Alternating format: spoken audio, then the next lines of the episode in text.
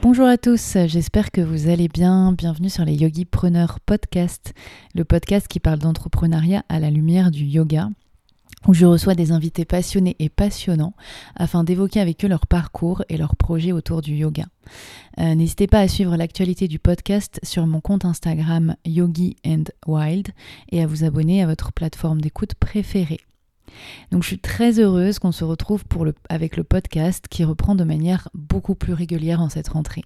Merci pour vos nombreuses écoutes, merci pour vos nombreux retours, pour vos nombreux messages.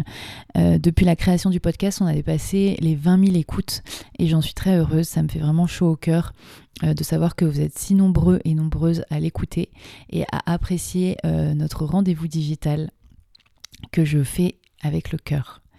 Euh, donc c'est vraiment toujours avec pour moi un, plaisir de partager des conversations inspirantes et je reprends notamment euh, le podcast en cette rentrée avec beauté euh, parce que je reçois Marie Diaz-Alves. ça fait longtemps que je voulais la recevoir pour le podcast et pouvoir en connaître davantage sur elle. C'est maintenant chose faite et je suis très contente. donc Marie, pour ceux qui ne la connaissent pas, moi personnellement je la suis sur Instagram depuis assez longtemps. Euh, elle a une très belle pratique, c'est toujours très agréable à regarder. Moi, j'adore suivre euh, et regarder les pratiques euh, de, des, yogis. Et, surtout, ce que je retiens de Marie, c'est son humilité. C'est vraiment une qualité que j'apprécie beaucoup chez les personnes en général. Elle se remet souvent en question. Et c'est très intéressant de suivre son parcours, de suivre ce qu'elle propose aussi parce qu'elle propose souvent des formations pas forcément à Paris, plutôt euh, ailleurs en France. Euh, elle propose souvent des cycles en ligne euh, qui sont très intéressants à suivre et je sais que beaucoup de personnes qui écoutent le podcast les suivent. donc du coup, on, évoque avec elle sa vie en tant que professeur, sa vie à Rouen, son rôle de formatrice parce qu'elle a été formatrice pour l'école Ayu Yoga School pendant quelques années. Euh, on parle également d'un projet secret qu'elle a. c'est pas vraiment secret, mais j'utilise un petit peu pour que vous écoutiez euh, l'épisode. On parle de séquençage, on parle de plein de choses et c'est hyper intéressant. Il va faire évidemment partie de mes épisodes favoris. Et, euh, et Marie est une très jolie rencontre. c'est vraiment la magie du podcast et ça, j'adore. Avant de vous laisser écouter l'épisode, je fais une mini auto-promo personnelle pour vous dire que la seconde édition de mon intensif, mon stage 10 heures, euh, séquençage, pédagogie et ajustement que j'organise avec mon amie Laura, euh, va avoir lieu le 23 et 24 novembre à Paris. Donc vous étiez beaucoup à la première édition euh, à être des auditrices euh, du podcast et ça m'avait vraiment fait chaud au cœur euh, de voir qu'il y avait vraiment un lien qui se créait. Donc je vous ai juste mis en barre de description euh, un lien si vous voulez plus d'infos et si vous voulez mettre votre email pour recevoir par la suite toutes les informations et potentiellement vous inscrire. Pendant deux jours, on va décortiquer comment bien séquencer une classe de manière pertinente, de manière cohérente. on va parler de pédagogie active pour pouvoir enseigner avec les bons mots, avec les instructions justes et efficaces. Et on va également voir euh, les ajustements manuels avec Laura qui en est la reine. Je vous laisse avec l'épisode de Marie, je vous souhaite une belle écoute et à bientôt pour un nouvel épisode.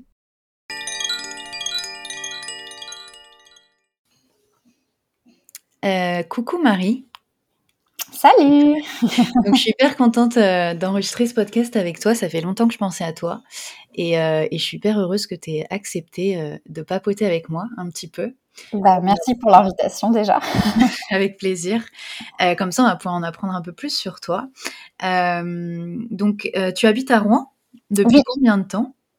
Là, ça va faire, je crois, depuis 2015. Ok. Donc, 8 ans, ouais. 8 mm. ans. Et tu as toujours été prof à Rouen, du coup? Oui, parce que j'ai commencé à enseigner, j'habitais déjà ici. Mm. Très bien. Et tu m'as dit tout à l'heure, ce qu'on a parlé un tout petit peu rapidement en off, que tu avais habité à Paris euh, six mois, c'est ça? Euh, Six ans. Ah, six ans. ouais, ouais, ouais. Six ans, donc tu as eu le temps. Ans, Peut-être, ouais, cinq ou six ans. Ah, euh, j'ai bossé, en fait, j'ai fait une partie de mes études et j'ai bossé à Paris avant de revenir à Rouen et d'être prof de yoga ici. Ok. Et donc, donc quand tu bossais à Paris, tu faisais quoi? J'étais, pardon, excuse-moi, j'étais journaliste. Ok. Est-ce que tu peux nous en parler un peu plus ou... Ouais, j'ai, je bossais en fait pour euh, National Geographic. Donc j'ai d'abord, en fait, j'étais stagiaire là-bas et la première année, j'ai eu la chance le rédacteur en chef était top et j'ai eu la chance de partir faire des reportages. Euh, j'ai été au Kenya, j'ai été en Suisse, j'ai pu euh, faire pas mal de choses et euh, après j'ai été à ce qu'on appelle le desk, c'est-à-dire que comme j'étais la plus jeune de la rédaction, ils se sont dit c'est la seule qui comprendra les internets. Donc mettons-la derrière en fait le site internet et là je faisais des articles mais plutôt en appelant en appelant des gens et j'étais spécialisée entre guillemets. Il faut savoir que j'ai une filière littéraire sur tout ce qui touchait à l'écologie et à l'astrophysique. Euh, qui n'est donc pas du tout mon domaine de prédilection. Mais du coup, voilà, euh, j'ai bossé euh, là-bas pendant au total, je pense, quatre ans. Et puis, quand mon contrat s'est terminé, ils n'avaient pas grand-chose à me proposer qui allait dans le sens de ce que je souhaitais faire. Donc, je suis partie euh, voyager euh, pendant quatre mois avec euh, mon mec à l'époque, mon mari actuellement. Wow. Et, voilà. Et quand on est rentré, on avait tous les deux les poches bien vides. Donc on s'est dit à Paris, on va pas survivre parce qu'en journalisme, c'est quand même difficile de trouver du travail. Et euh, comme on venait tous les deux de, on va dire des alentours de Rouen, on s'est dit bah on va se relocaliser Là, on a de la famille, on a du soutien. Si jamais on est vraiment en grosse, grosse galère, euh, on arrivera à survivre. Est-ce que ton, ton mari, du coup, est normand euh, aussi? Ouais, ouais, ouais. Ok, très bien. Et donc, finalement, vous avez décidé de rentrer à Rouen euh, parce que tu, tu Enfin, parce que ça te plaisait plus euh, journaliste, tu n'avais pas envie d'essayer de percer un peu plus ce côté euh... Ouais, non, je, je me souviens que quand euh, j'ai, du coup, j'ai un diplôme, euh, enfin, j'ai fait une alternance en fait en journalisme mmh. à une école parisienne, je pense pour les gens qui sont dans le journalisme, qui est assez connu, qui s'appelle le CFPJ. Et, euh, et du coup, mon, quand j'ai reçu mon diplôme là-bas, notre mentor, notre formateur euh, m'avait dit que j'étais pas faite pour euh, être journaliste. Et je l'avais hyper mal pris à l'époque. Et en fait, il avait raison. Okay. Parce que j'aimais trop euh, raconter les choses, faire des choses au long cours. Et en fait, en journalisme, ce qu'on attend de toi, c'est déjà d'être à fond dans l'actu et euh, de toujours rebondir sur le show. Et, et, voilà. Et moi, en fait, ce que j'aimais faire, c'était plus de la socio, de l'anthropologie. Donc, euh, je suis revenue à Rouen en me posant beaucoup de questions j'ai eu, euh, j'ai connu deux ans de chômage en fait, pendant lesquels je me, deux ans de chômage et de dépression, pendant lesquels je me suis beaucoup beaucoup remise en question et je cherchais vraiment ce que je voulais faire. Et c'est à ce moment-là que euh, je me suis mise au yoga. Ok, donc tu as commencé tes premiers cours de yoga euh, à Rouen quand tu étais dans une période un peu floue. Ouais, alors j'avais déjà découvert ça à Paris dans un dojo euh, où le prof faisait ça sur des tatamis, mais de façon très obscure. Et j'avais juste pris quelques cours euh, avec une amie qui m'avait emmené là-bas. Et c'était pas trop mon truc. Enfin, j'avais pas, j'ai pas du tout accroché. Euh, j'ai redécouvert ça un peu en voyage quand euh, j'étais en Indonésie et en fait, en, bah, du coup, en rentrant à Rouen, comme ça allait pas trop, voilà, euh, dans ma vie perso, pro, j'étais paumée, etc. Je me suis juste souvenu que le yoga me faisait beaucoup de bien et m'aidait à réduire. J'étais très, très, très, très, très anxieuse. Donc ça m'aidait à réduire mon anxiété et bah, à Rouen déjà à l'époque il y avait pas grand chose qui existait pour prendre des cours. Et surtout, j'avais aucune thune. donc, même, euh, même si j'avais voulu, j'aurais pas pu prendre des cours. Et donc, je pense, comme beaucoup de personnes, j'ai commencé en fait le yoga avec euh, Yoga with Adrienne sur, okay. euh, sur YouTube. Et il se trouve que c'était en, donc je te parle de ça, ça devait être fin 2015 décembre 2015 et elle annonçait, euh, je sais pas si elle fait encore ça, mais elle annonçait son, euh, c'est pas un challenge, mais euh, ce qu'elle propose, c'est-à-dire au début de chaque nouvelle année de faire 30 jours de yoga et elle propose 30 vidéos gratuites qu'elle met jour après jour euh, sur YouTube. Et du coup, j'ai vu ce truc-là et je me suis dit, bah, trop bien, je commence au 1er janvier donc 2016 ma pratique de yoga. Et j'ai commencé au 1er janvier 2016 ma pratique mmh. de yoga et j'ai jamais arrêté depuis. trop bien.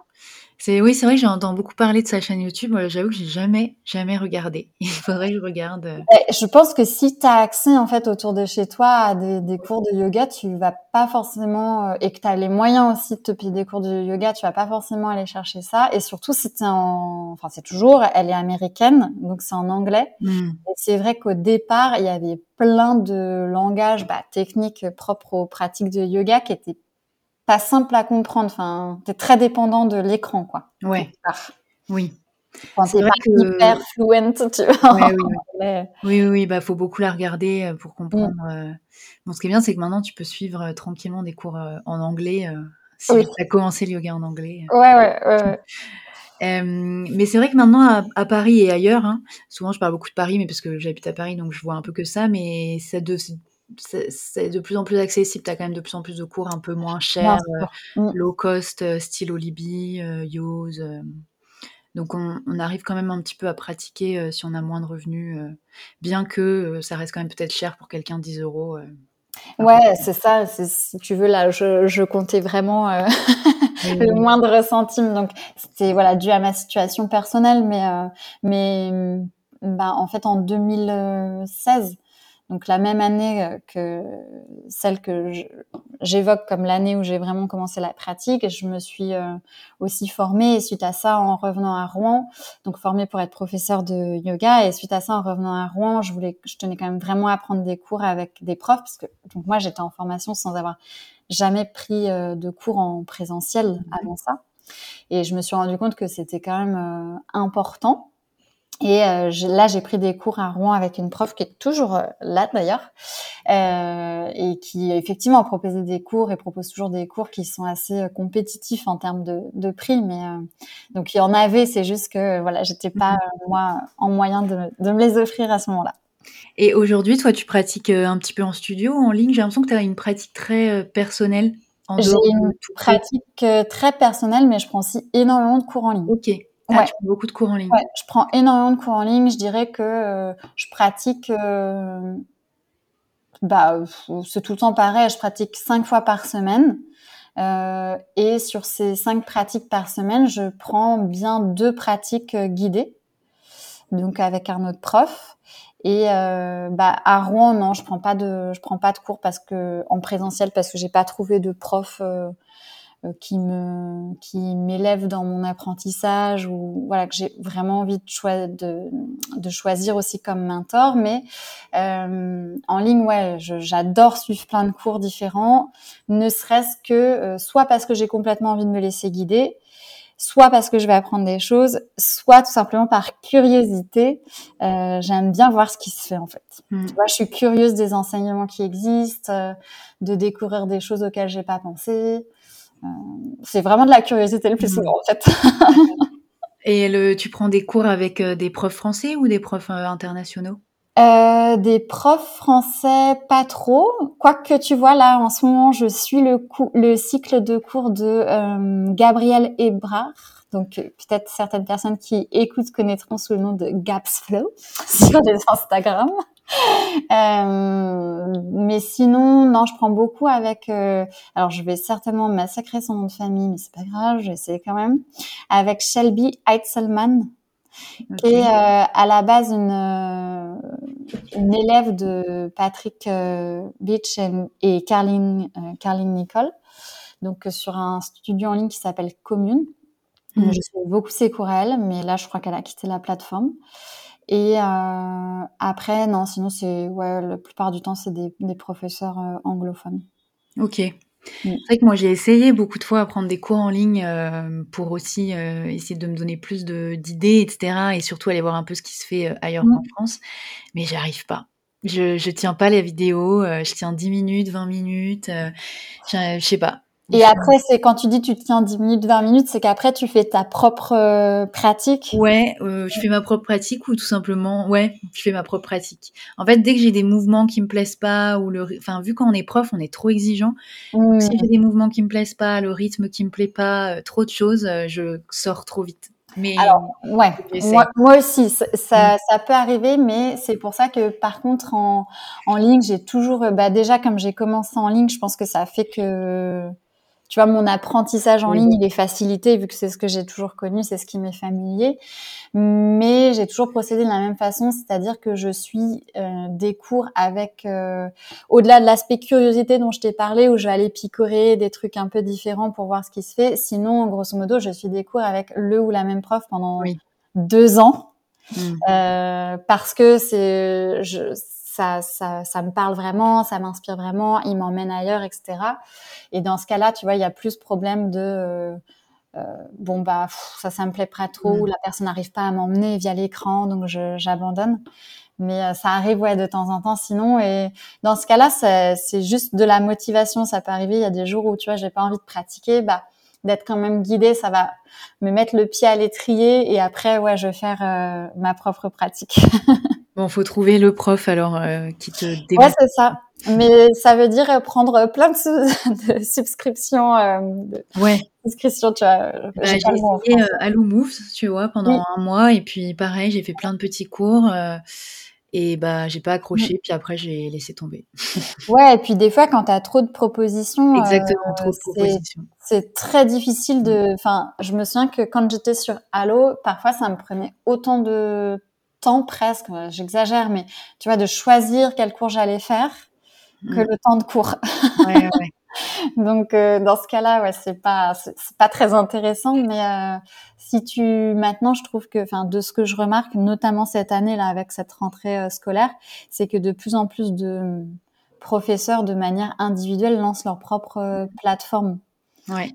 Donc là, si tu connais un peu en amont l'enseignement du prof ou juste que tu t'inscris, tu découvres et ça te parle, bah au moins tu sais que le contenu proposé sera susceptible de, de te parler. Quoi. Oui, oui, clairement, clairement.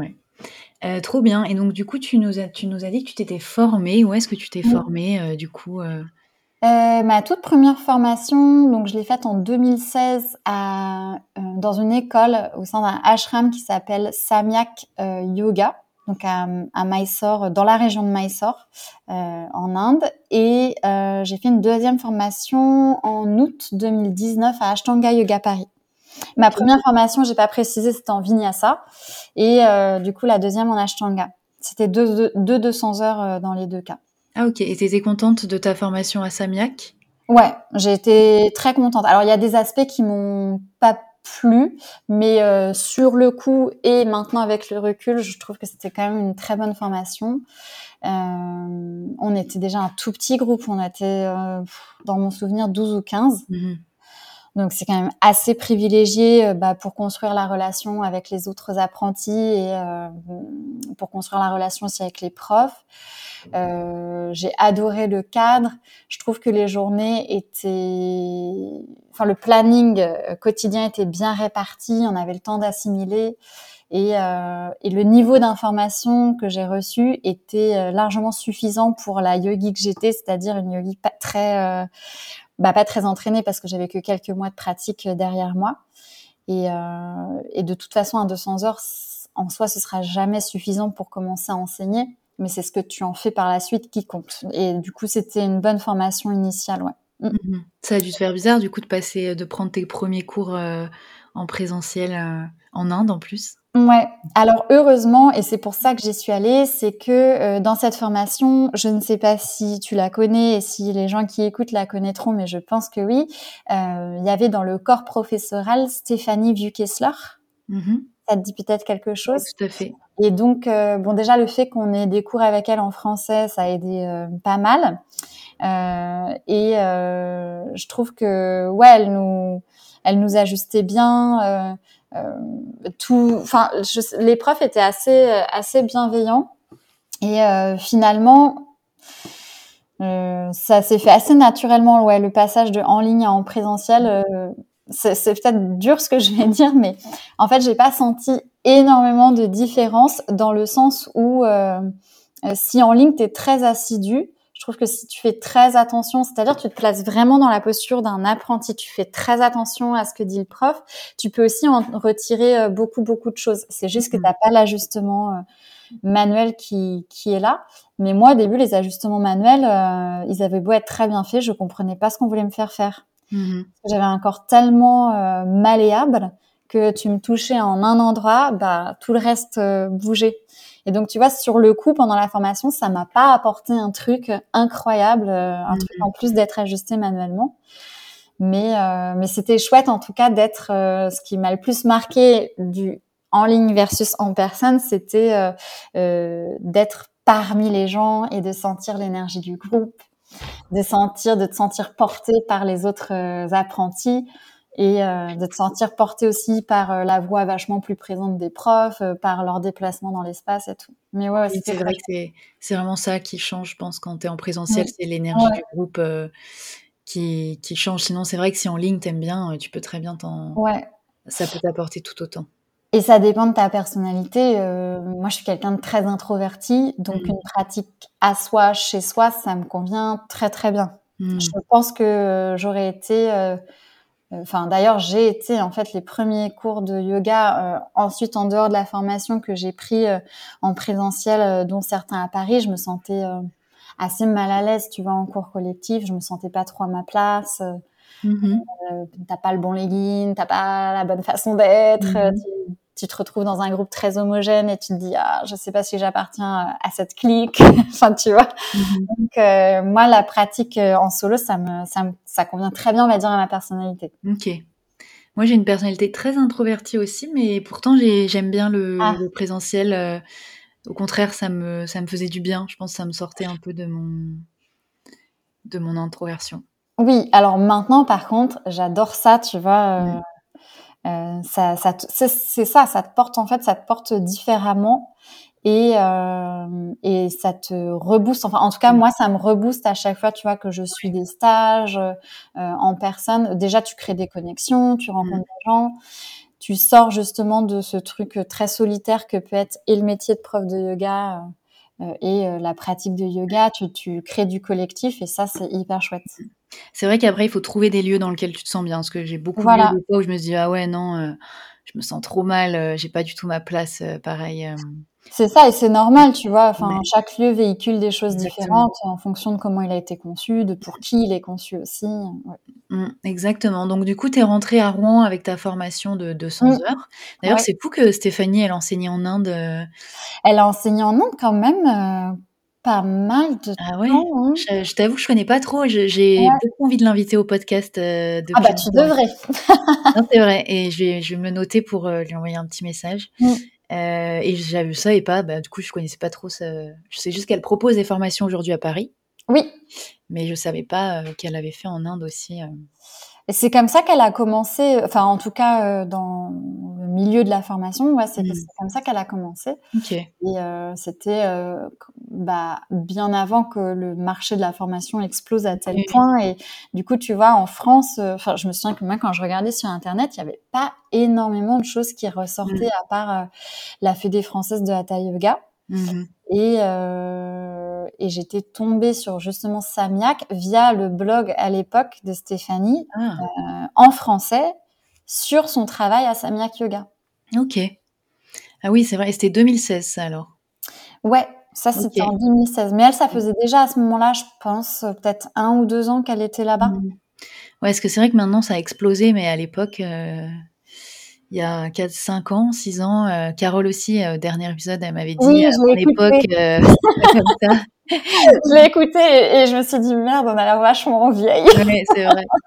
Moi, ça va parce que du coup, j'ai commencé le yoga beaucoup plus. Enfin, je me suis formée un peu plus tardivement et ça commençait déjà. ça devait être 2017, 2018. Donc, ça commençait déjà un peu plus à émerger doucement. Oui, oui. Oui, et puis je pense que c'est pareil, l'offre, elle était encore très différente euh, à Paris versus en province.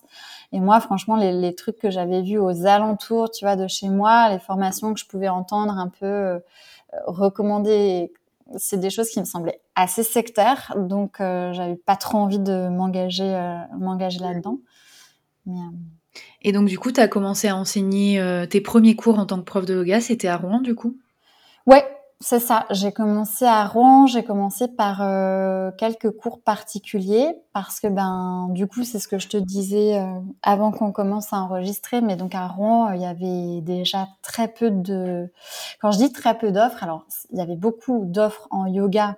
Enfin beaucoup de façon euh, modéré, mais il y avait de l'offre en yoga, mais vraiment un tissu d'association, donc avec des cours en MJC, dans des dans des salles euh, louées euh, par la municipalité, mais il n'y avait pas de lieu euh, comme à Paris de studio où il y avait même très peu d'écoles de yoga. Les seules écoles de yoga qui existaient, dont certaines qui existent encore aujourd'hui, c'était des écoles d'Ayangar.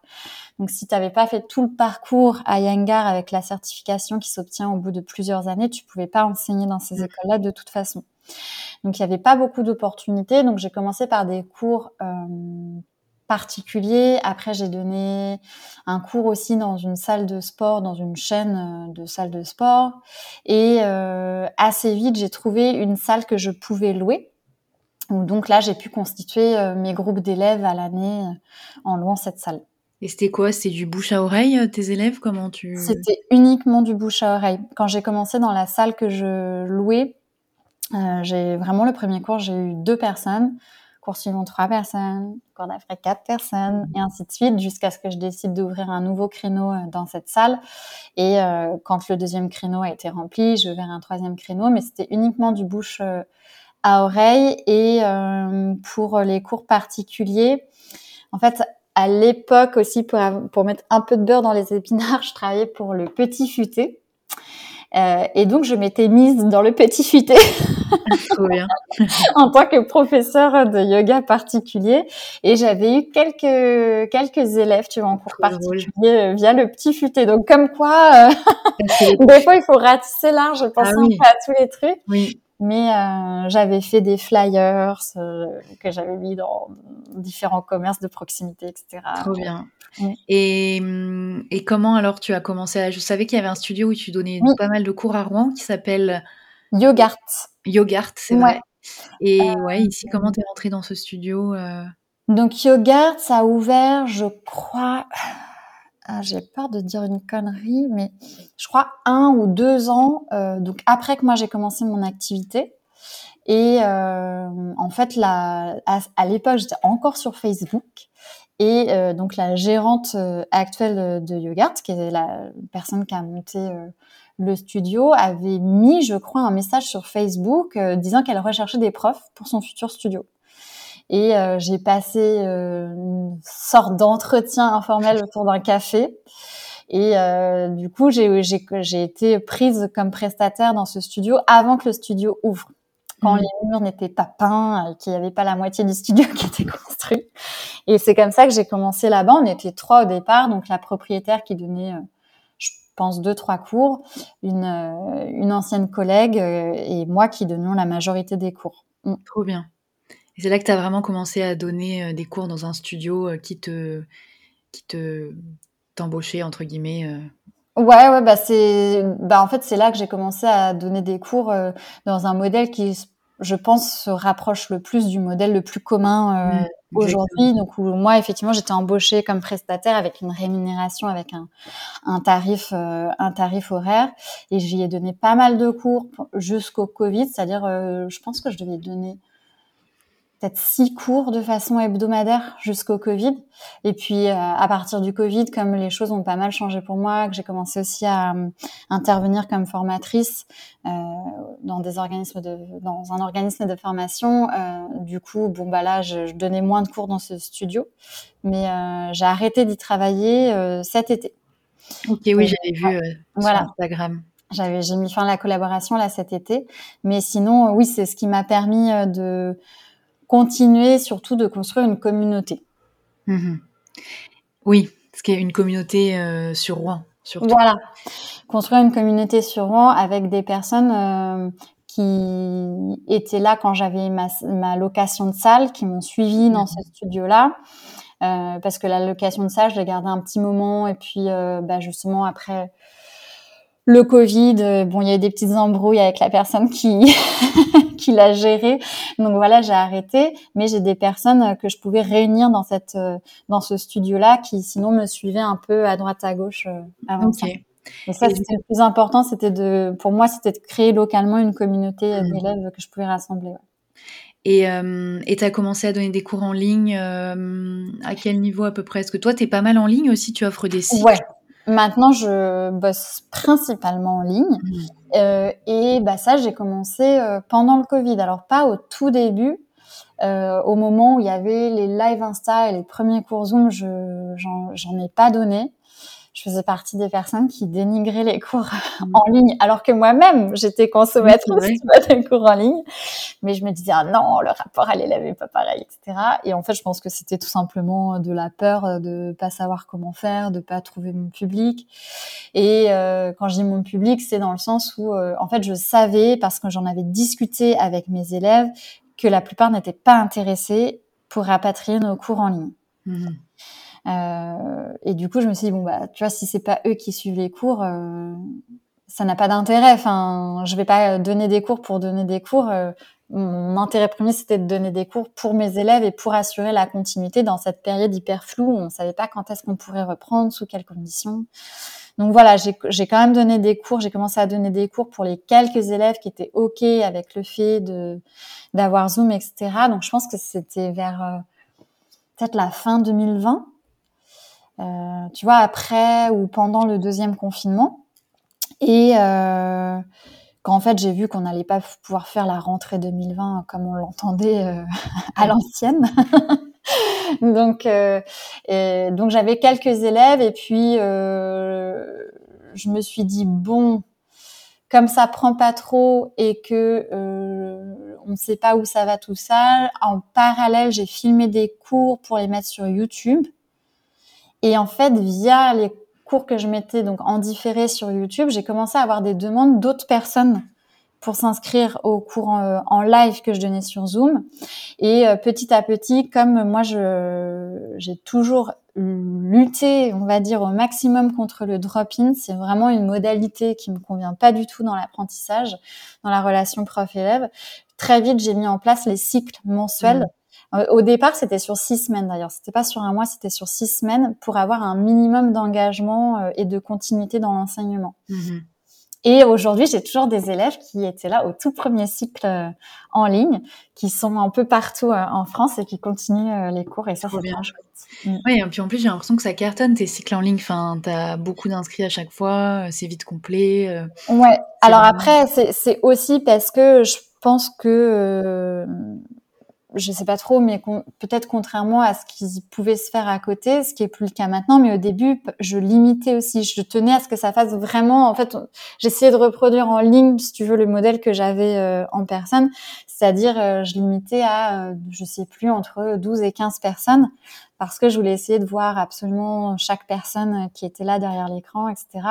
Donc c'était vite complet parce que j'avais ce mélange mmh de mes élèves rouennais et les élèves que j'ai pu rencontrer euh, en ligne. Et, euh, et, je pense que euh, le fait aussi d'avoir quelque chose de cyclique, ça te, une fois que tu as mis le, la main dans l'engrenage, le doigt dans l'engrenage, tu vois, bah tu te dis ok, je vais être là pour le prochain parce que j'ai cette structure où je dis bah voici comment on va évoluer, voici la continuité entre tel et tel cycle, voici là où je veux vous emmener et ça, je pense qu'en fait euh, de dire aux gens euh, ce qu'on fait, pourquoi on le fait et là où on veut les emmener, ça aide aussi à à créer euh, bah, de l'assiduité. Mmh. Et t'as jamais voulu créer une plateforme en ligne? Alors, une grande question. Euh, moi, le côté technologie m'effraie ah énormément. Donc, il faut savoir que donc présentement, je porte un micro sur moi. Ce micro, c'est mon mari qui m'a forcé à l'acheter parce que depuis trois ans, je faisais quand même des cours en ligne sans micro et il m'a dit, enfin vraiment, c'est nul, c'est la base. Mm. Il est temps que tu t'équipes d'un micro. Mais le truc de oh là là, va falloir que je connecte le micro à l'ordi et tout, c'était tout much pour moi. Donc euh, avoir une plateforme, si ça me tente, mais euh, très honnêtement, il faudrait qu'il y ait quelqu'un qui gère euh, la technique avec moi mm. parce que je tiens à ce que le cœur dans mon métier, ça reste l'enseignement mm. et ça devienne pas de la gestion ou voilà. Ok. Et bah, je pense que, enfin, je crois que tu l'as peut-être rencontré Camille de Cam's Yoga. Ouais. Euh, bah voilà, qui travaille avec sa, sa régie. euh, bah ça, ça, je trouve que c'est très chouette, voilà, d'être à deux dans, dans, dans ce truc-là. Et du coup, euh, si tu as des complications, euh, technique ou quoi, tu peux aussi euh, Mhm. euh, être épaulé par quelqu'un. Donc ça, si euh, si j'avais cette opportunité-là, oui, ça, ça me dirait bien. Mais pour le moment, euh, euh, c'est pas trop ce que j'ai envie de développer. Et puis une plateforme, si elle n'est pas aussi euh, continuellement alimentée, c'est, je pense, pas si facile à faire euh, à faire exister comme Mhm. modèle économique. Donc euh, voilà. Après, tu pourrais mettre tes anciens cycles euh, en ligne à l'achat. Ouais, alors j'y ai pensé aussi, mais j'ai un peu de réticence parce que, euh, en plus, mes premiers cycles pendant un an et demi, c'était filmé sur mon vieil ordi qui avait une qualité d'image un peu pourrie, plus pas de micro. Donc si tu veux, Non, Les prochains cycles, peut-être. c'est ça, c'est ça. on y va mollo, on y va mollo. Ok, et donc du coup, ouais, les cycles en ligne, ça marche bien. Et est-ce que tu peux nous parler de, de ton côté de formatrice pour 200 heures? Ouais. Euh, Pendant un temps, Alors, tu euh, formais beaucoup. Tu partais souvent d'ailleurs. Tu as fait Ouais. combien de, de formations? Alors justement là, euh, je, donc moi j'étais formatrice pour l'organisme de formation euh, AYU, dont tu as reçu euh, la directrice qui est Manon. Euh, donc là, je, depuis euh, cette, ce mois d'août 2023, je travaille plus pour euh, pour AYU, mais j'ai travaillé pour AYU de août 2021 à août 2023. Et donc dans ce laps de temps-là, j'ai participé à sept formations euh, cinq formations initiales de 100 heures et deux formations euh, avancées 300 heures. Donc c'était beaucoup. Euh, effectivement, ça, ça m'obligeait à de un partir beaucoup pour les formations parce que c'était toutes des immersions Mm. En personne. Alors il y avait aussi une petite partie en ligne, mais sinon c'était euh, la grande grande majorité des formations en personne. Et, euh, et effectivement, il a fallu que je réorganise aussi, d'où le fait que mon activité s'est développée en ligne à côté, parce que j'ai dû réorganiser ben, tous les cours que j'avais euh, en personne euh, à Rouen. Moi, je n'ai 15 à 16 cours par semaine. Ah oui, Donc, 15 à ouais. 16 Ouais. Dans Ouais, le ouais, même studio? Non, non, non. Après, j'avais beaucoup de cours particuliers, bah, la location de salle que je faisais aussi avant le Covid, euh, des interventions, tu vois, auprès d'assos qui m'embauchaient comme prestataire. euh, Mm. ouais. Ok. Donc, euh, donc, il a fallu réorganiser tout ça pour laisser de la place aux formations parce que évidemment, les formations, c'est pas que le temps euh, passé en formation, c'est tout ce que tu dois construire autour, tout le travail que tu dois faire et en amont et en après. Ouais. Ouais, ça devait être énormément de travail. Ouais, donc 7 en deux ans, c'était c'était quand même euh, pas mal, ouais. Et euh, tu intervenais sur quoi, toi, sur le séquencing?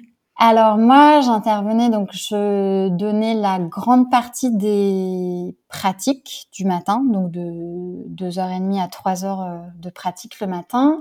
Ensuite, j'enseignais, au début, on co-enseignait, je crois, sur la première ou les deux premières avec Manon, on co-enseignait euh, ajustement ali- alignement. Ensuite, ça, je l'ai enseigné sur les cinq euh, suivantes seule. Euh, J'enseignais le module de pédagogie et séquençage également. Et dans les 300 heures, les inversions et euh, aussi la mobilité. Mais la mobilité, ensuite, c'est Manon qui l'a enseigné euh, seule. Ouais. Ok. Et, quand tu as eu cette proposition, cette opportunité, est-ce que ça a été le côté légitimité, se dire, ouais, est-ce que je peux vraiment euh, euh, devenir prof de prof Euh, Tout ça, comment tu as géré tout... Enfin, tu passes un peu de l'autre côté. Ouais, alors c'est vrai que formatrice, pour moi, c'est vraiment un métier, un autre métier que Mhm. professeur de yoga. C'est un métier en soi. Mais en fait, au début, bon, il faut savoir que la formation à ce moment-là, c'est quand même quelque chose qui me trottait en tête, mais je me disais dans cinq ans. Au moment où Manon m'a proposé ça, c'est quelque chose, voilà, qui, était dans un coin de ma tête, mais je me voyais pas du tout faire ça tout de suite. Ça faisait, à mon sens, trop peu de temps que j'enseignais. Et euh, mais quand elle me l'a proposé, je me suis dit en fait, je me connais. S'il n'y a pas quelqu'un qui me prend un peu par la main au départ, je vais pas le faire. euh, par contre, effectivement, gros doute, grosse, euh, gros syndrome de l'imposteur, euh, gros questionnement sur la légitimité.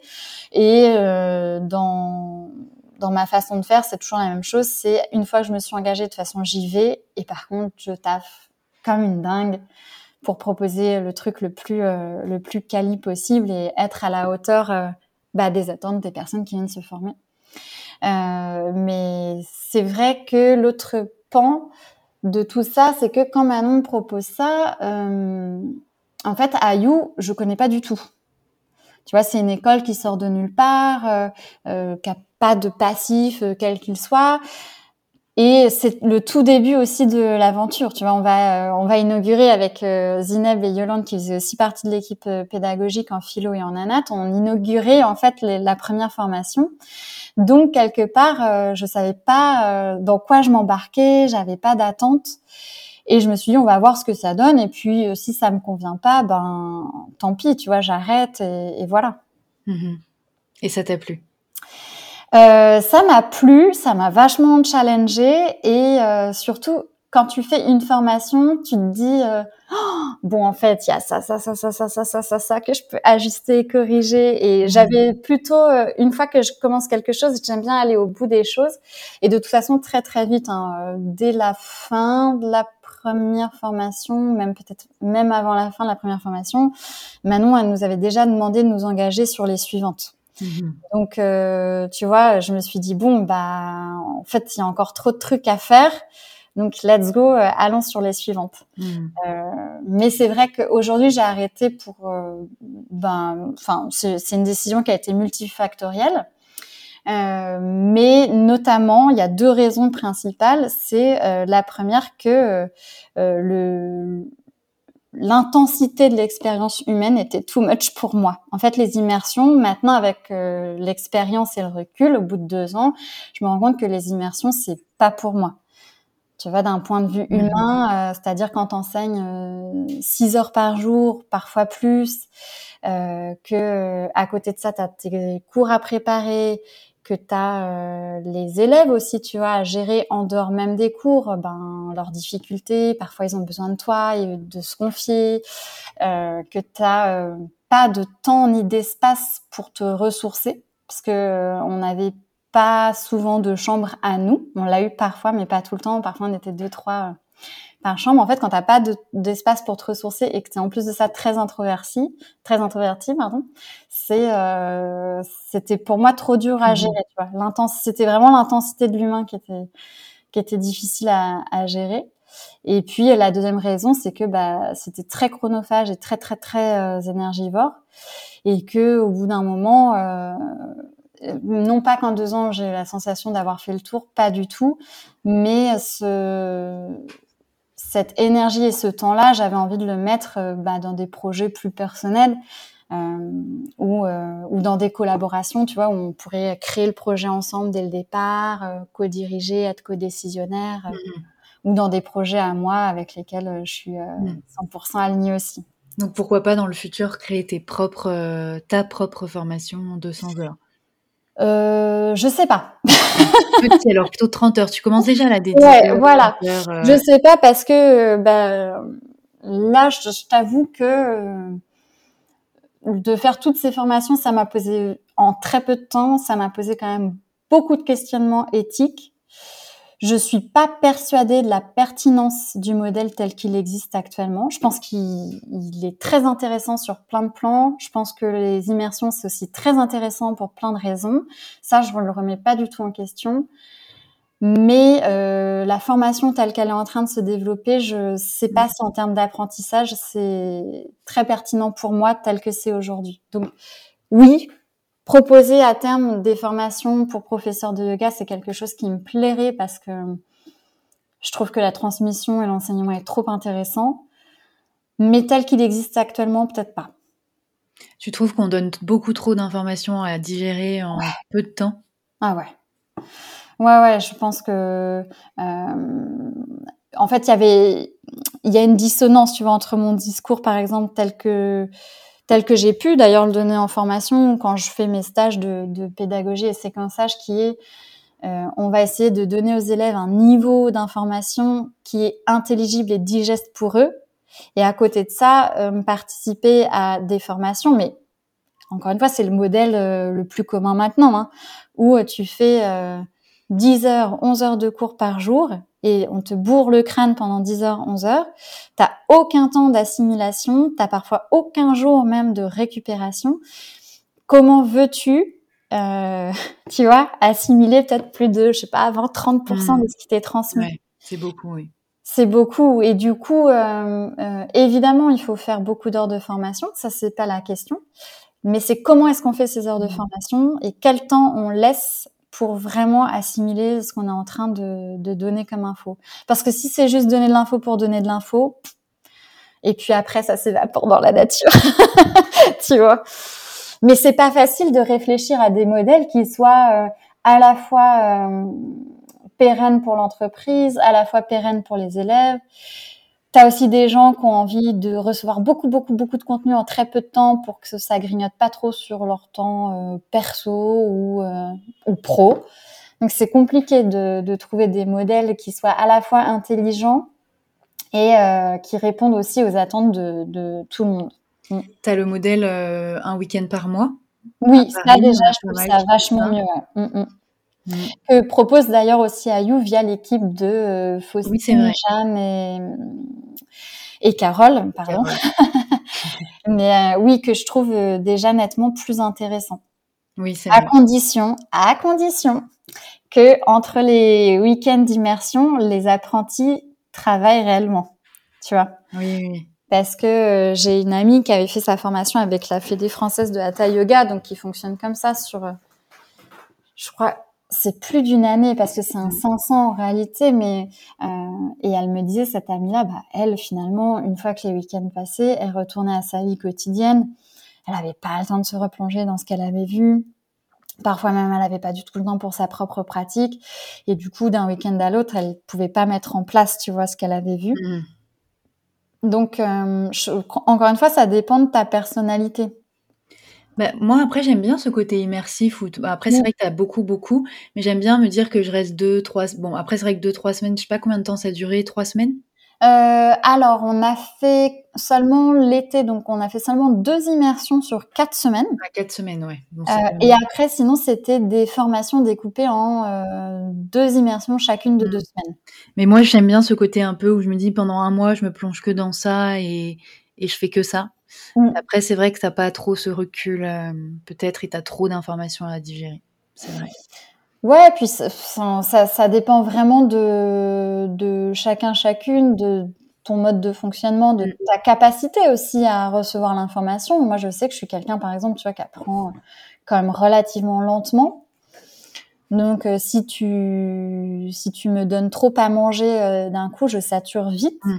Euh, et puis, bon, quand même, le retour que qu'on a de la très très grande majorité des élèves, c'est que c'est too much. Mm. Mais, euh, mais bon, d'un autre côté, tu vas avoir des gens aussi qui vont te dire c'est pas assez. Toute Donc, tu vois. content à 100%, j'ai l'impression. C'est ça, exactement, exactement. Et souvent.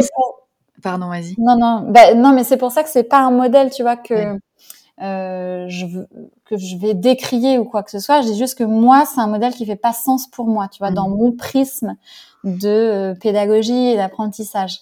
Mais euh, mais je sais qu'il y a des personnes à qui ça conviendra très bien, et c'est aussi pour ça qu'il a été autant popularisé, tu vois, Oui, et aussi parce que beaucoup de gens veulent devenir prof de yoga.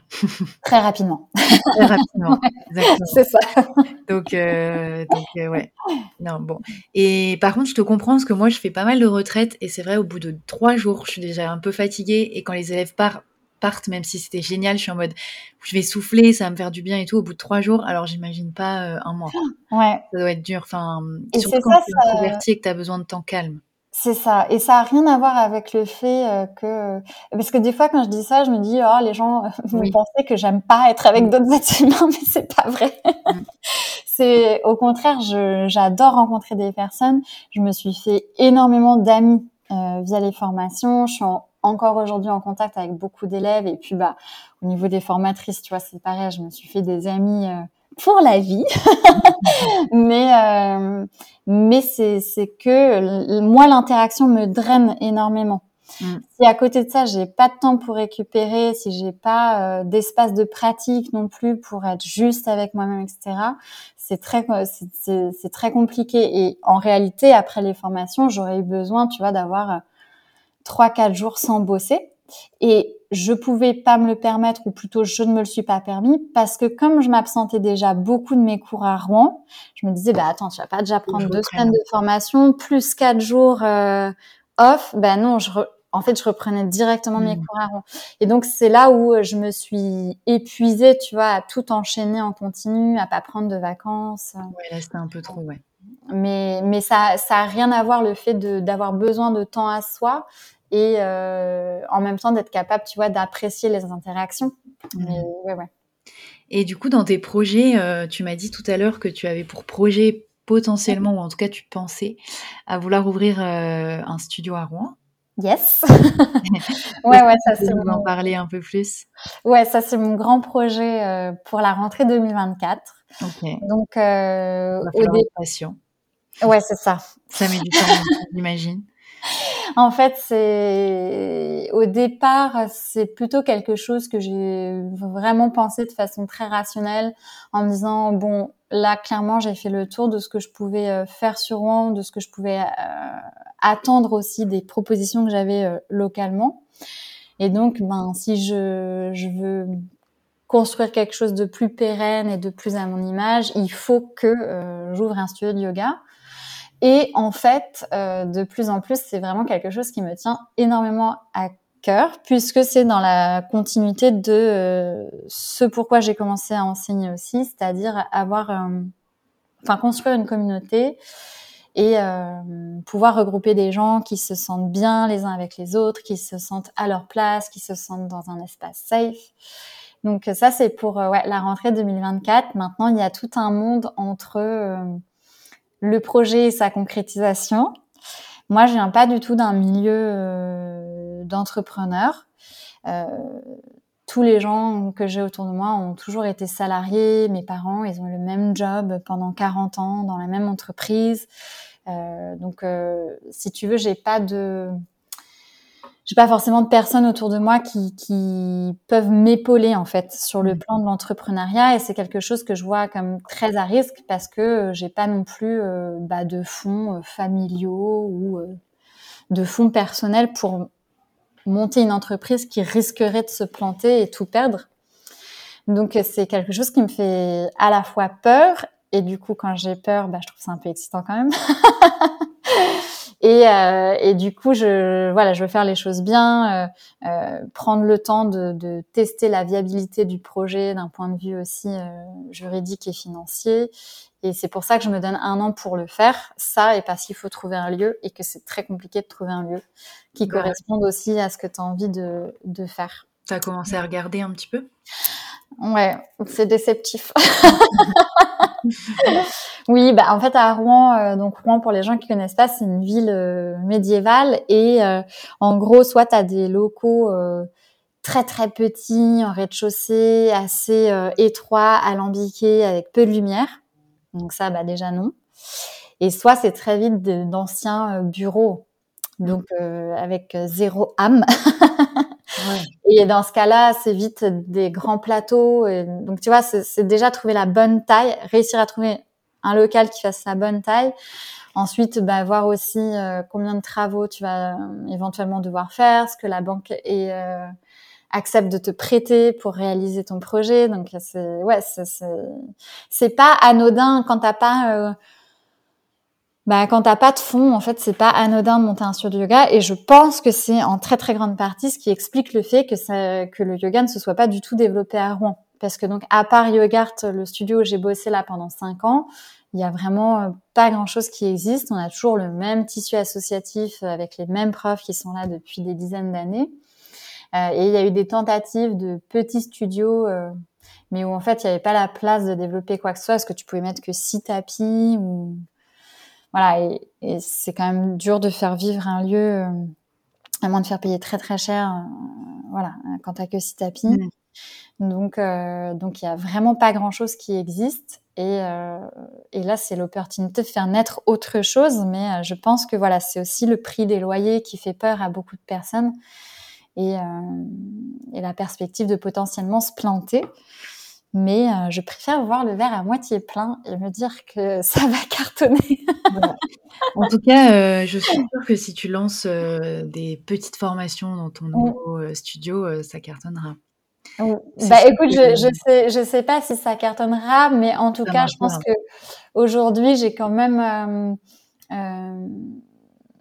créer justement suffisamment de liens avec des personnes un peu partout en France pour que le bouche à oreille ramène du, du monde éventuellement à Rouen, qui est quand même une ville magnifique, bien que petite. c'est l'occasion aussi de faire un peu de tourisme. c'est joli Rouen, c'est vrai. C'est depuis Paris, en tout cas, c'est facilement accessible. Ouais, en TER, euh, c'est très très rapide. 1h15 en train. 1h30. Il faut juste faire abstraction des retards euh, fréquents sur la ligne. Ça, c'est comme partout, euh, partout pareil. Et du coup, tu avais fait une petite formation, là, j'ai vu à Lyon, un 30 heures, c'est ça?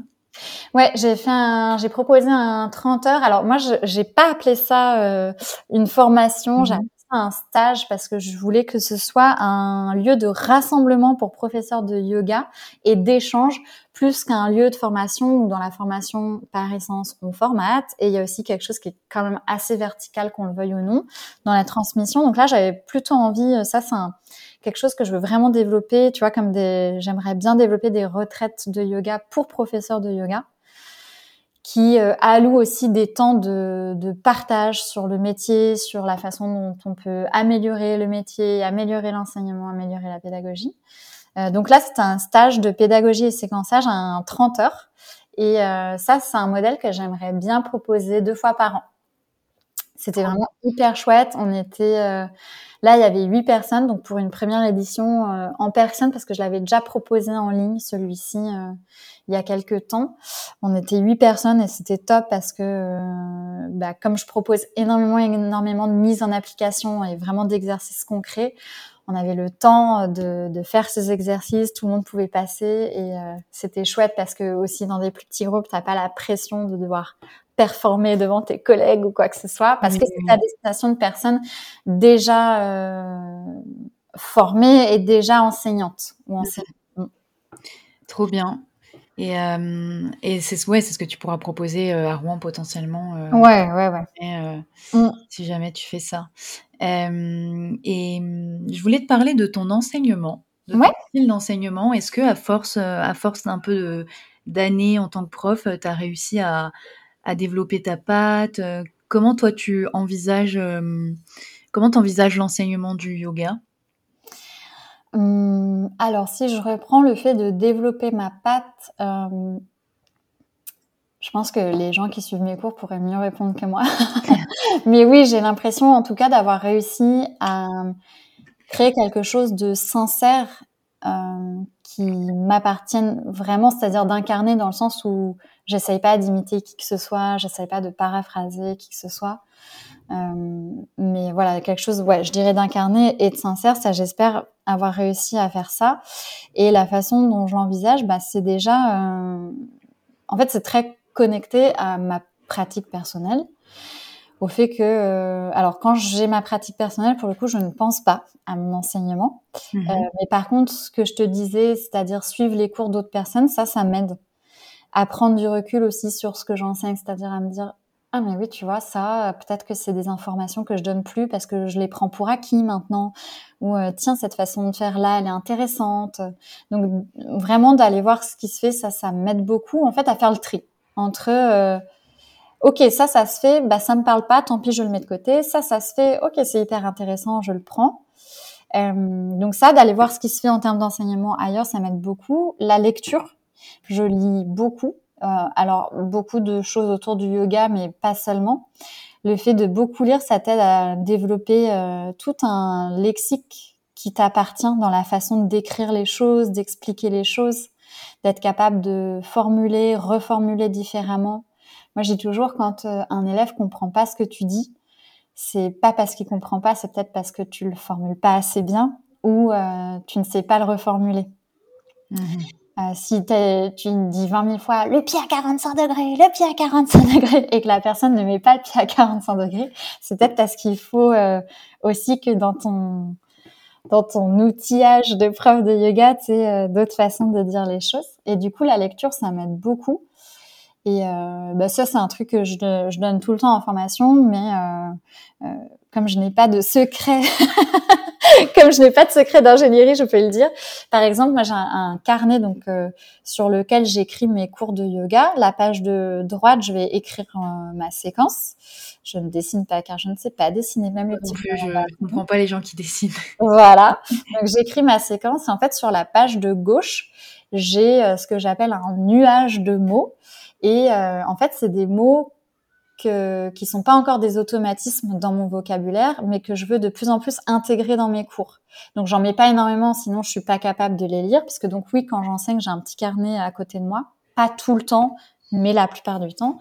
Et euh, du coup, bah, d'avoir ce nuage de mots, ça me permet petit à petit, tu vois, comme une recette, d'intégrer euh, bah, des nouveaux ingrédients et euh, d'en faire euh, petit à petit aussi des, des automatismes. Donc ça, ça m'aide vachement à enrichir mon vocabulaire. Mm. Qu'est-ce que tu vas avoir comme mot, par exemple?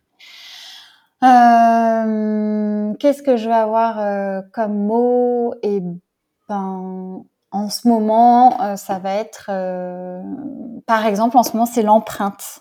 Parler de l'empreinte, c'est tout bête, mais quand tu, tu, enseignes depuis un certain moment, tu vois, il y a des phases de cours, notamment l'ancrage et, enfin, ou le centrage c'est-à-dire l'ouverture du cours et la clôture, où tu as tendance à tout le temps, tout le temps, tout le temps répéter les mêmes choses et euh, bah, avoir des façons différentes d'exprimer euh, euh, comment se dépose le poids du corps sur le tapis, l'empreinte qu'il laisse sur le tapis. C'est ça aide aussi à pas se transformer en robot. Mm. Euh, à pas en avoir marre de s'écouter soi-même, débiter les mêmes trucs et de les dire un peu sans âme. Mais euh, du coup, euh, je vais avoir ça, je vais avoir. Euh, ça peut être des citations. En fait, le plus souvent, c'est pour ça que là, j'en ai pas en tête si mais le plus souvent, ça va être des courtes citations de bouquins. le mot traverser, c'est un mot que j'emploie beaucoup. Le mot cultiver, c'est un mot que je vais employer aussi beaucoup. ça peut être l'idée de densité, d'évoluer dans quelque chose de mielleux ou d'aqueux, tu vois, pour donner la sensation d'un mouvement très étiré dans l'espace quand on voit ton pied vers l'arrière du tapis, mais pour le faire lentement. Donc, euh, mmh. sais pas si ça répond à ta question, mais voilà. C'est intéressant. J'écoutais. Euh, c'est intéressant. C'est vrai que parfois on a ce truc euh, quand on donne beaucoup trop de cours de yoga, euh, de d'avoir l'impression de répéter tout le temps la même mmh. chose et de devenir un robot. Pas pas un robot, mais même des fois, moi je me dis mais ils doivent en avoir marre les gens qui prennent ouais, des cours d'entendre tout le temps la même chose. Alors qu'en fait, je pense pas, tu vois. Oui, exactement ce que j'allais dire. Pas dans le sens où je pense qu'il y a les trois quarts des infos que tu donnes en cours qui sont pas assimilées. Mm. Euh, parce que les gens sont concentrés sur euh, d'autres choses et puis parce que bah, tout simplement euh, on peut pas non plus ingérer 25 informations quand on est sur notre tapis de yoga. Mais moi je sais que comme j'enseignais beaucoup l'ashtanga à un moment donné j'avais ces 15 à 16 cours de yoga par semaine en l'occurrence je répétais vraiment tout le temps la même chose. Et c'est juste qu'au bout d'un moment je voyais bien que je disais les choses par vraiment par automatisme et que euh, mon enseignement s'appauvrissait dans le sens où moi, je, je, faisais les choses avec moins de cœur peut-être et moins de réflexion et moins de... Euh, J'étais moins stimulée en fait, tu vois. Il y avait ça aussi. C'est, enfin, tout à l'heure on disait que, enfin, je disais euh, que c'était un métier qui était assez solitaire, mais euh, si euh, déjà c'est assez solitaire et que toi-même tu t'auto-challenge pas, tu vois, sur certains trucs, ben j'avais un peu cette sensation ouais, d'appauvrissement euh, intellectuel. Ça sonne hyper dramatique dit comme ça, mais c'est comme ça que je le ressentais. Oui, oui, non, non, je comprends. Je comprends. Moi, ce qui me fait sortir un peu de ça, c'est que justement, j'aime bien faire des petits trucs euh, à côté. Et toi, par exemple, qui me disais que ta plateforme, la plateforme en ligne, toi, ça te donnait pas du tout envie d'essayer de créer une plateforme.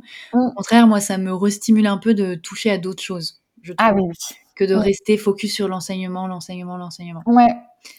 Oui, ben, je pense que euh, moi, ce qui m'a reboosté, c'était euh, en fait justement les collaborations avec d'autres personnes. Donc, je crois qu'il y a quelqu'un qui a quand même euh, pas mal d'éteint sur mon enseignement, c'est euh, Agathe Filbé, donc euh, qui est professeure de mouvement à Paris, avec qui on propose des stages et des retraites.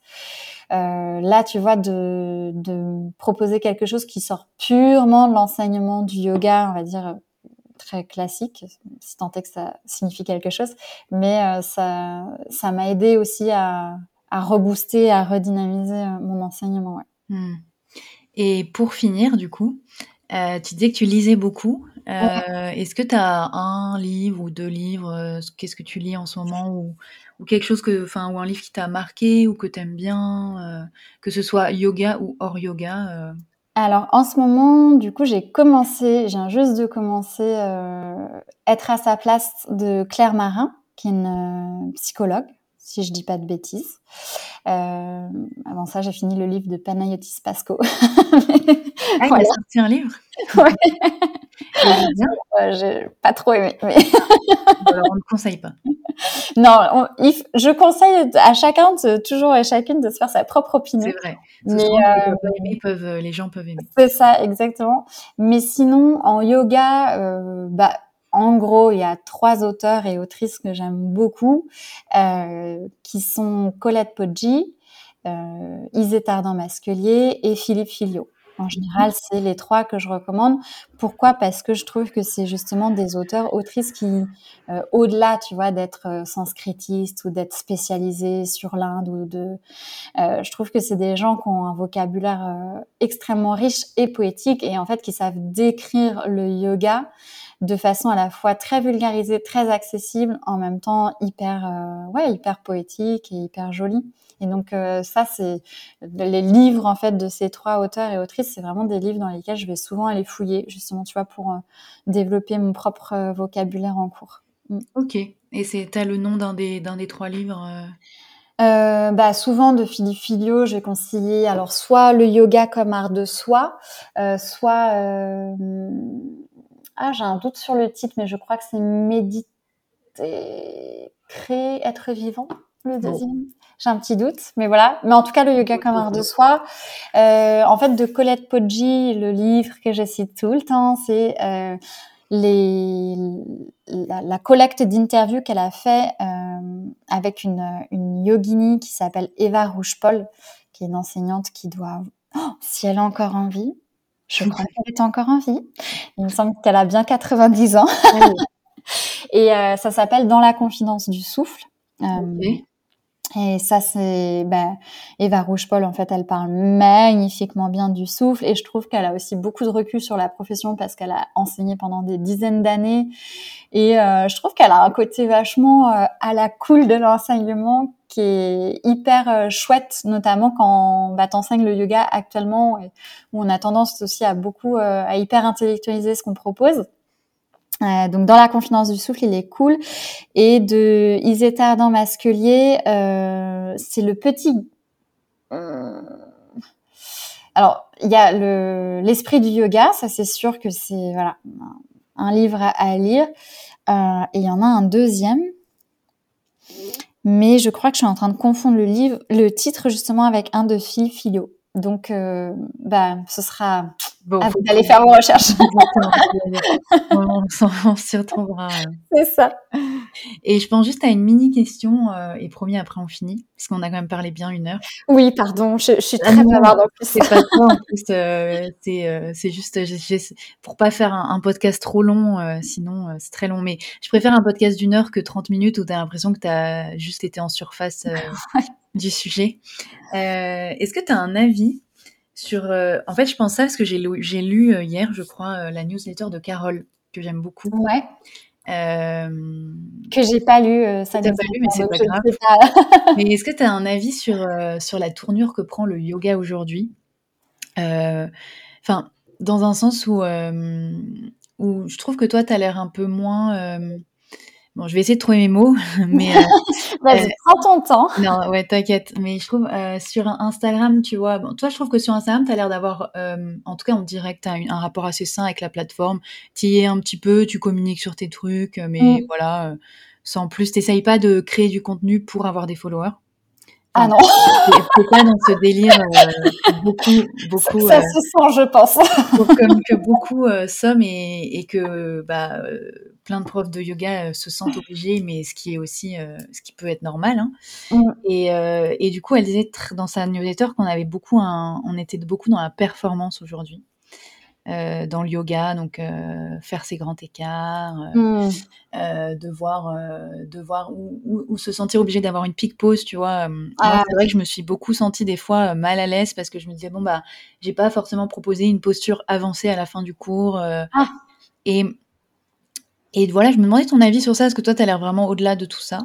Et je me demandais qu'est-ce que tu en penses de ce, ce tournant que je trouve? Bon, après, c'est peut-être qu'un truc dans le yoga euh, parisien, clairement. Peut-être pas dans, Hmm. ailleurs qu'à Paris. Alors, je pense que c'est plus prégnant à Paris, mais ceci étant dit, euh, dans d'autres grandes villes françaises, je crois que peut-être ça commence aussi à devenir le cas. Mais euh, bah, il y, a, il y a plusieurs euh, questions. La, la première qui est celle de euh, la performance sur les réseaux sociaux. Alors moi, effectivement, je pense que j'ai un rapport assez sain avec Instagram dans le sens où, en fait, j'y vais pour publier mes trucs, mais je regarde très peu ce qui s'y passe. Hmm. Bah, Déjà, je scrolle pas sur le feed. Ça, Euh, c'est le secret. J'ai l'impression que tous les, tous les gens qui ont un, un, disent en fait, je scrolle pas. Ouais. Et le si, là où euh, je vais pas mentir non plus, où je scroll, c'est les stories. Mais il faut savoir, moi, déjà que sur mon Insta, je j'ai mis en sourdine les trois quarts des gens que je suis. Je, je Et donc, en fait, les, les, les stories, tu vois, que je vois, c'est déjà, je regarde peut-être, j'en sais rien, les dix premières. Et euh, c'est soit des potes à moi, soit euh, vraiment, j'ai gardé les gens qui m'inspirent de ouf. Donc euh, voilà. Et sinon, effectivement, sur le feed, je scrolle pas trop. Et j'essaie de pas euh, me laisser un peu pourrir la tête justement par ce que je devrais faire ou quoi que ce soit. Le deuxième truc, c'est que euh, bah, moi, Instagram, c'est pas euh, si tu veux, enfin, bon, déjà, je pense que j'ai pas énormément de gens qui me suivent. Enfin, je sais pas ce que c'est d'avoir énormément de gens qui, qui te suivent, mais même si la plupart des gens aujourd'hui viennent à mes stages ou dans mes cours via Insta, euh, j'ai pas pour projet d'avoir euh, 20 000 élèves. Donc, je m'en fous d'avoir 20 000 personnes qui me suivent, tu vois. Euh, donc ça dépend aussi ce que tu veux en faire. Donc j'ai pas cette pression de me dire ah faut que j'ai encore plus de gens qui me suivent parce qu'en fait avec les gens qui me suivent là j'arrive déjà à faire ce que j'ai envie de faire. Oui. Donc ça c'est cool. Et euh, par rapport à la performance en termes euh, on va dire postural, je sais que peut-être ça va sembler hypocrite de ma part parce que bah moi tout ce que je poste c'est ma propre pratique. Alors c'est vrai que bah des fois tu vois il y a des dropbacks où je vais attraper mes chevilles. je te dis ça parce que c'est un post que je vais bientôt publier. Mais euh, ouais, ça c'est impressionnant. Après, toi, t'as Et- une pratique, enfin, t'es très très souple. T'as une pratique Ouais. euh, euh, très belle et, et très euh, avancée entre guillemets. euh. Et après, en fait, je montre vraiment, tu vois, je vais pas me dire, oh, il faut que j'arrive à Oui. faire telle posture pour, Pour la montrer sur les réseaux sociaux. En fait, je montre vraiment ma pratique. Mais par contre, euh, l'autre pendant de ça, c'est qu'il y a des personnes qui ne viennent pas à mes cours et à mes stages parce qu'elles pensent que c'est ce que je vais proposer dans mes cours et mes stages. Alors que je rassure tout le monde, je n'enseigne jamais ça en cours. j'enseigne pas Kapotasana. Je, dans mes cours euh, de yoga, j'enseigne pas le handstand. Euh, et donc, tu vois, mais par contre, c'est des choses qui sont dans ma pratique quotidienne, donc euh, je les montre parce que comme justement je m'amuse pas à créer du contenu pour Instagram, en fait moi très souvent hein, c'est tout bête ce que je fais c'est que euh, quand je propose un cours en ligne par exemple, je répète toujours le flow avant de l'enseigner. Je le répète très rapidement, tu vois, juste pour l'avoir en tête. Bah, à ce moment-là, je vais poser euh, mon téléphone, je vais enregistrer ça et c'est ça que je vais publier.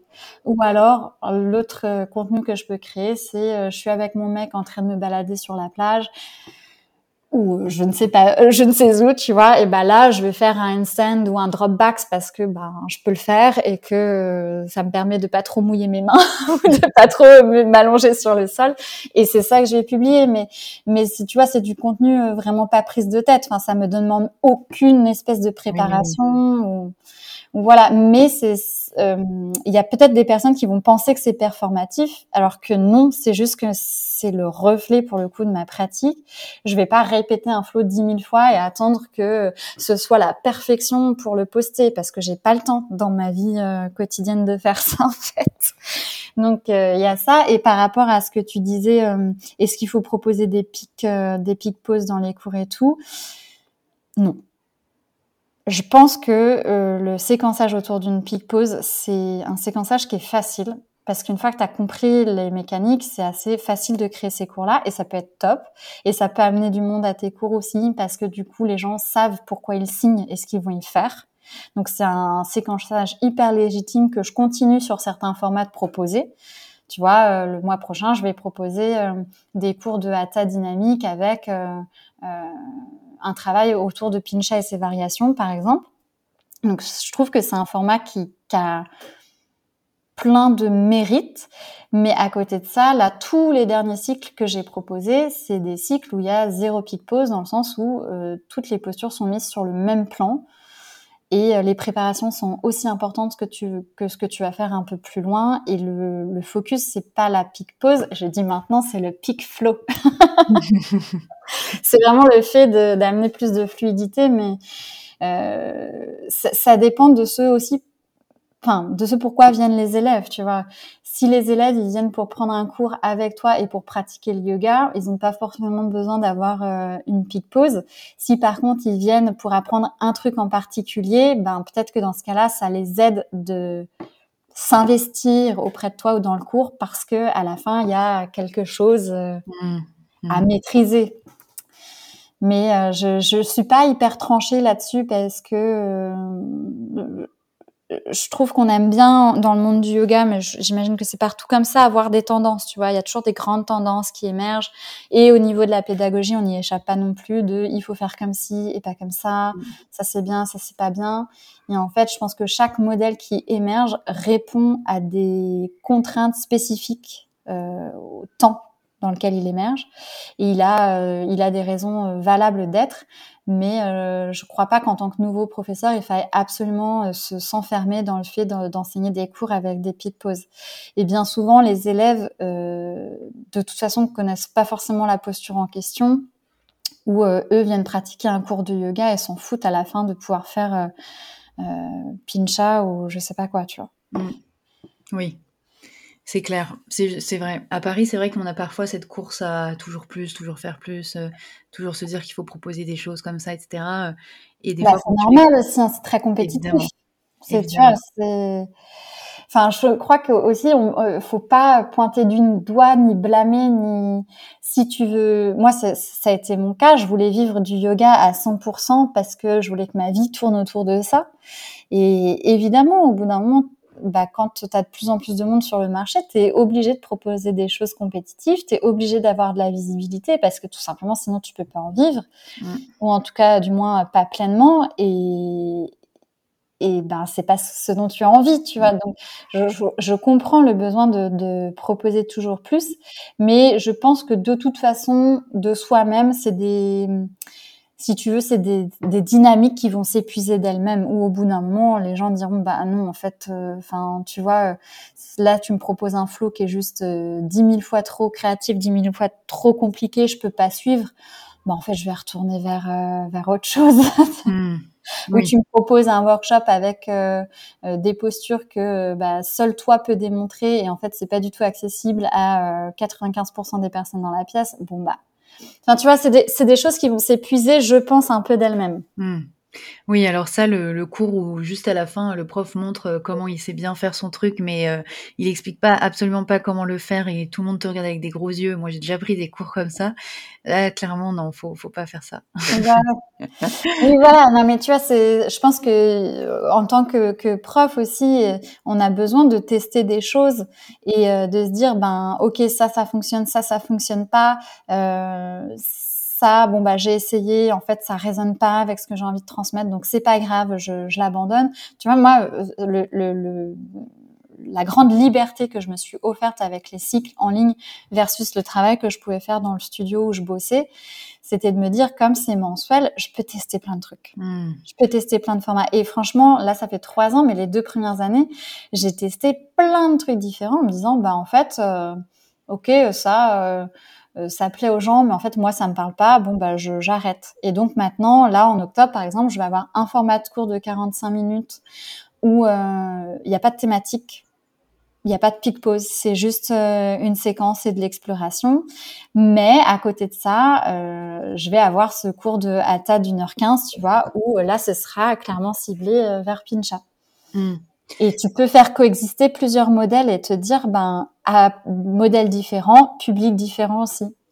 Écoute, oui, c'est vrai que je pense que c'est ça que j'aime bien dans le en ligne, c'est que tu te sens moins enfermé dans un, tu peux un peu plus proposer ce que tu as envie de proposer, faire tes petits trucs, moins enfermé dans une classe, euh, comme tu peux te retrouver en studio par exemple. Euh, tu as plus de liberté de faire ce que toi t'aimes ou ce qui résonne plus en toi. Ouais, et puis de te dire, ben si ça fonctionne pas, euh, pour moi par exemple, si j'écris un format qui marche hyper bien auprès des élèves, mais en fait, moi j'y vois plus trop l'intérêt, je peux l'abandonner et je suis pas obligée de continuer parce que bah, derrière ça fait venir des gens sur le tapis et voilà. ouais, ça mm. c'est vrai que bon, moi j'ai déjà un peu tiré le filon sur euh, quelque chose que je faisais qui marchait beaucoup, mm. puis à la fin je me suis dit bon bah arrête de proposer ça, même si ça marche à un moment donné, euh, enfin.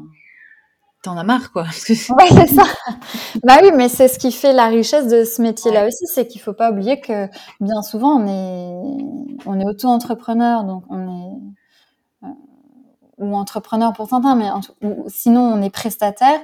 Et du coup, on a la, enfin c'est vraiment le seul avantage du statut, c'est la liberté qu'on peut avoir de dire ok j'ai envie de faire ça ou non j'ai pas envie de faire ça. Et donc faut cette liberté là, quand on peut la prendre financièrement, il faut euh, faut la prendre. Ouais. Clairement. Bah, écoute, on va finir sur ces jolis mots. Euh.